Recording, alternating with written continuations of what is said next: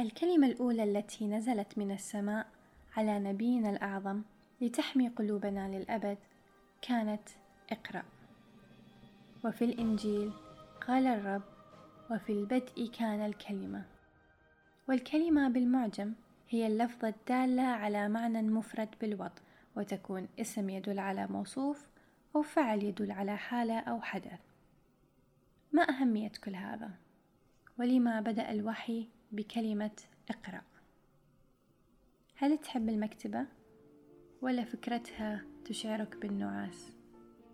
ولما ينقسم معظم الناس إلى قسمين في أغلب الأحيان المتعلقة قلوبهم بالكتب والقراءة والعازفين عنها تماما وكيف تعرف الكلمات أو المكتبة؟ في هذه الحلقة بالذات أنا لا أملك كل الإجابات في الحقيقة أنا حاليا تؤرقني فكرة صياغة الأسئلة. ماذا عنكم؟ لا أعلم ما هي إجاباتكم حاليا وما هي نظرتكم للكلمات وللمكتبة.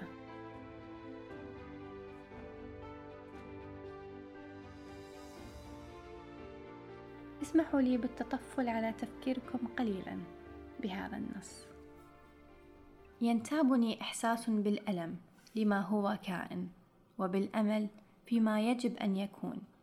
ينتابني إحساس وأنا سائر صباحا على شاطئ النيل بأنني امتداد للكون اللانهائي وابن للوجود وأمل في الزمن وأخ لكل من يعمل ويفكر ونصير لمن يحال بينه وبين العمل أو الفكر.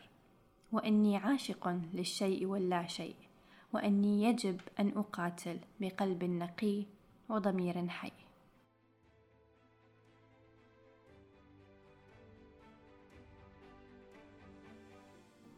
هل كانت ستصلنا كومة مشاعر نجيب محفوظ بهذه الدقة لولا الكلمات التي كتبت؟ لولا الكلام الذي دون لما خلد التاريخ ولما تعلمنا مما حدث وما استطعنا أن نصل إلى كل ما وصلت إليه البشرية اليوم. أنا حقا أؤمن بقوة الكلمة التي كانت بالبدء وهي اقرأ بالنسبة لي وللكثير مثلي الكتب هي أصوات كل الذين لن نلتقي بهم وإن حدثت الصدفة وفعلنا لن نعرفهم بنفس الطريقة التي نقرأهم بها. الكتب تعطي الصمت شخصية أو شخصيات عديدة. نستطيع من خلالها لمس كل ما لا نستطيع وصفه والحديث عنه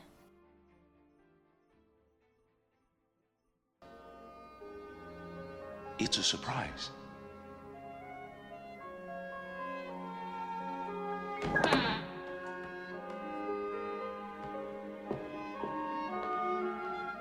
Can I open them? No, no, not yet.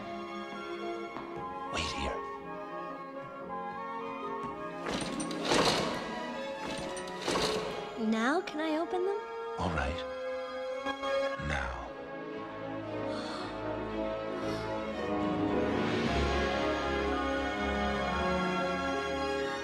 I can't believe it. I've never seen so many books in all my life.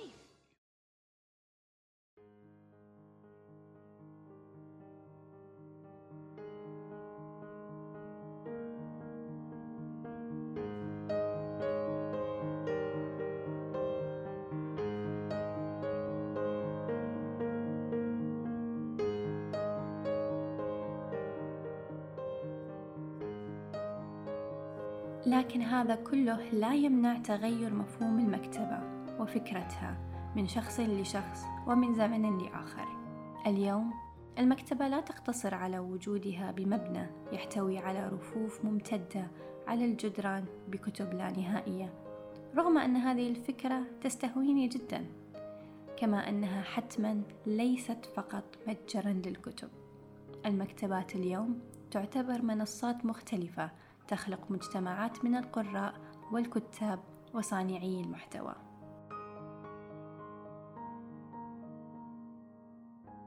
ما الذي تعنيه المكتبة فعلا؟ أين تبدأ؟ وأين تنتهي؟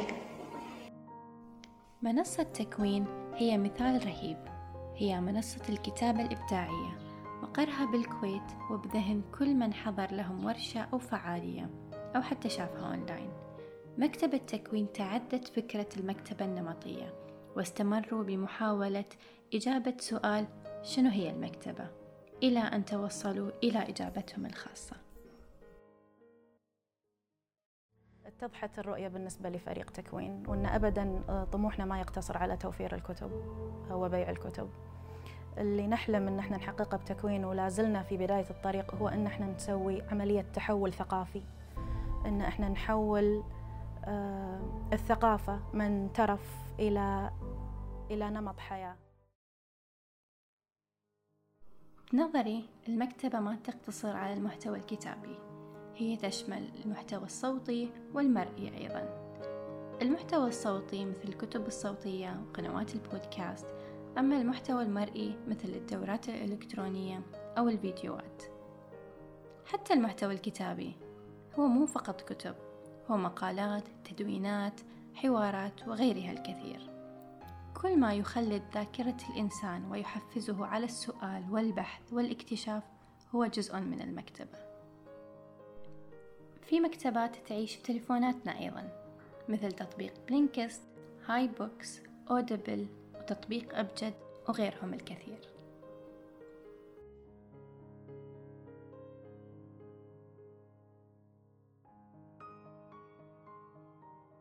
هل سبق ولاحظتم مدى إعجابكم بالأشخاص اللي ينتقون كلماتهم ويمتلكون موسوعة رائعة من الكلمات اللي تثري أي محادثة أو نقاش يخوضونه؟ حسن اختيار الكلمات ووضعها في سياقها المناسب قد يضعك في قالب المثقف أو المبدع. ورغم أني لا أتفق كثيرا ولكن يبدو بأن الأغلبية تراهن على اللسان الذي يجيد لعبة الكلمات. يقال بأن كل لغة تحمل في طياتها نظرة متميزة إلى العالم. فإذا للكلمات بشكل عام وللغات بشكل خاص قوة خفية. أمضى العديد من العلماء سنوات لا تحصى في محاولة فهم تأثيرها أو عدمه في طريقة تفكيرنا وتعاطينا مع الحياة. You know, I was doing some, some reading um, about this idea that if you immerse yourself into a foreign language, that you can actually rewire your brain. The Sapir-Whorf hypothesis. Hmm. The theory that uh, it's it's the theory that uh, the language you speak determines how you think and Yeah, it affects how you see everything. Sapir-Whorf hypothesis وتعرف أيضا باسم linguistic relativity وهو مبدأ النسبية اللغوية واللي ذكر في المقطع السابق من فيلم Arrival. فكرة هذه النظرية ببساطة أن اللغة تأثر بشكل هائل على نظرتنا للعالم فهي تحدد وتتحكم بأفكارنا وطريقة تفكيرنا. ثقافتنا ما هي إلا انعكاس لخصائص اللغة اللي نتحدث بها. هل تصدقوا بأن البشر في العصور القديمة ما كانوا يعرفون أو ينتبهون لوجود اللون الأزرق؟ كان آخر الألوان اللي تمت إضافتها للغات القديمة مثل اللغة الإغريقية واليابانية والصينية حيث أن بداية الألوان بالثقافات كانت متواضعة تم اختصارها باللونين الأبيض والأسود السؤال هني هل كان الإنسان قديما يرى هذه الألوان؟ وهل نستطيع أن نرى شيئا بدون أن نملك كلمة له؟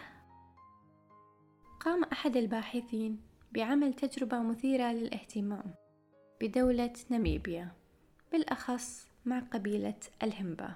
هذه القبيلة لا تملك كلمة أزرق في لغتها حيث تم عرض مربعات باللون الأخضر مع مربع مختلف بلون أزرق. طلب منهم اختيار المربع المختلف. البعض منهم لم يجد فرقا في الألوان والبعض الآخر أخذ منهم وقتا طويلا لتحديد المربع ذو اللون الأزرق. بعدها عرض عليهم مربعات باللون الأخضر الغامق ومربع مختلف بلون أخضر أفتح قليلا. واستطاع جميعهم التعرف على المربع المختلف بسرعة أكبر ويرجع ذلك لأن لغتهم تحتوي على كلمات كثيرة تصف اللون الأخضر وتدرجاته خل نرجع للنقطة الأهم ماذا عنكم؟ شنو هي المكتبة؟ شنو هي الكلمة؟ وبطبيعة الحال الدهشة باقية وتتمدد ومعكم سأكتشفها بكل الطرق الممكنة أنا حنين طه وأنا على قيد الدهشة